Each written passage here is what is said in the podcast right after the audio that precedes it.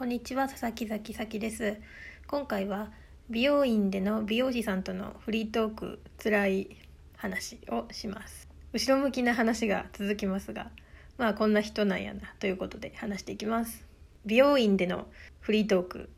なぜ苦手なのか考えてみました。原因1逃げられない。席に座っていて頭もこういろいろやってもらっているのでその場から動けないですね。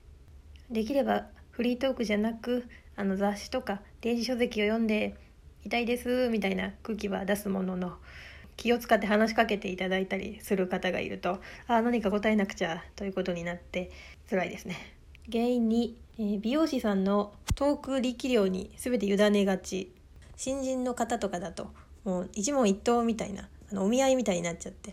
もうすごい新人の子が頑張って話しかけてくれるんですけど多分その子がこうテンポよく話せるような感じじゃなくてああまずいこれはちょっと合わないなって感じになるんですけども動けないので辛いなというふうになりました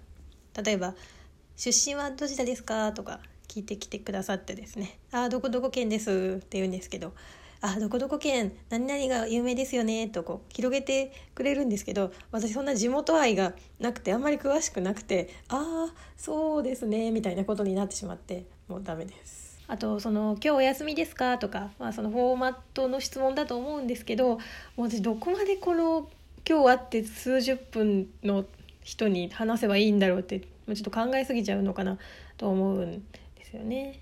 こういう時にその職業を偽って違う人のふりをして話すとかそういうトークスキルがあればいいなと思うんですけどどこまで自己開示をすればみたいなことを考えてしまって自分のこと話すと長くなるじゃないですかあのどこに住んでいると言いましてもいや引っ越してきましてみたいなのとか仕事のこととかどこまで言えばということでちょっと嫌だなと思います。でも雑誌を読んで「もう雑誌読んでます」っていうふうにしてもだいぶ前ですけど雑誌の中の記事を覗き込んできて「あ誰々ちゃん私も好きです」っていうふうにお話しかけてきた人がいてもうもうどういう方向からこうプライベートゾーンに入ってくんねんというのですごい大変でした自分のメンタルが先日行った美容室では、えー、カラーの人シャンプーの人ブローの人カットの人と全部別の人だったんですよで、まあ、徐々にベテランになっていったんですけどもう辛かったです4回同じくだりありました「どっから来たんですか?」とか「今日休みですか?」みたいな分かってるんですけどフォーマットだっていうことはまた言うのみたいに思ってまあ、ただベテランになるにつれてやっぱり返しが上手だなとか自然だなというふうになっていてその様子が面白かったです。ただもう行きません。もうなんか美容師四天王みたいじゃないですか。こう私が倒れてもまだ3人いるぞみたいな風にまた変わるんかと思ってさっきのベースをまたゼロからっていう風になって私が好きだった美容室はずっと映画を見せてくれるんですね。今日何見ますみたいな風におじさんが一人でやってるところで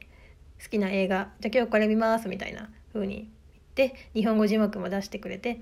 字幕を見ながらちゃくちゃ聞きられてるっていうので最高でしたね。喋らなくていいし映画見てていいし。で最近行ったまあ変えたんで行ったところは予約の時に静かに過ごしたいとかあの話しかけてほしいみたいな選べるのがついてたんですよ。もうそれ最高だなと思って。もう迷いなく静かに過ごしたいを選びました。自分が飲み会とか初めて会った場所の人とかと割と話せる方だなと思ってたんですけども美容院なんで苦手なんだろうって考えてみたところその飲み会の場所とかではいっぱいいてその中で自分が話しやすいなっていう人のとこにわーっと行ってわーって喋ったらなんとかなるじゃないですか美容師さんはちょっと選べないので、はい、そういうところの違いかなと思いましたもう完全に相手のコミトーク力に委ねているなということが分かりました。私はこれからも、えー、静かで過ごせるところに行きたいと思います。以上です。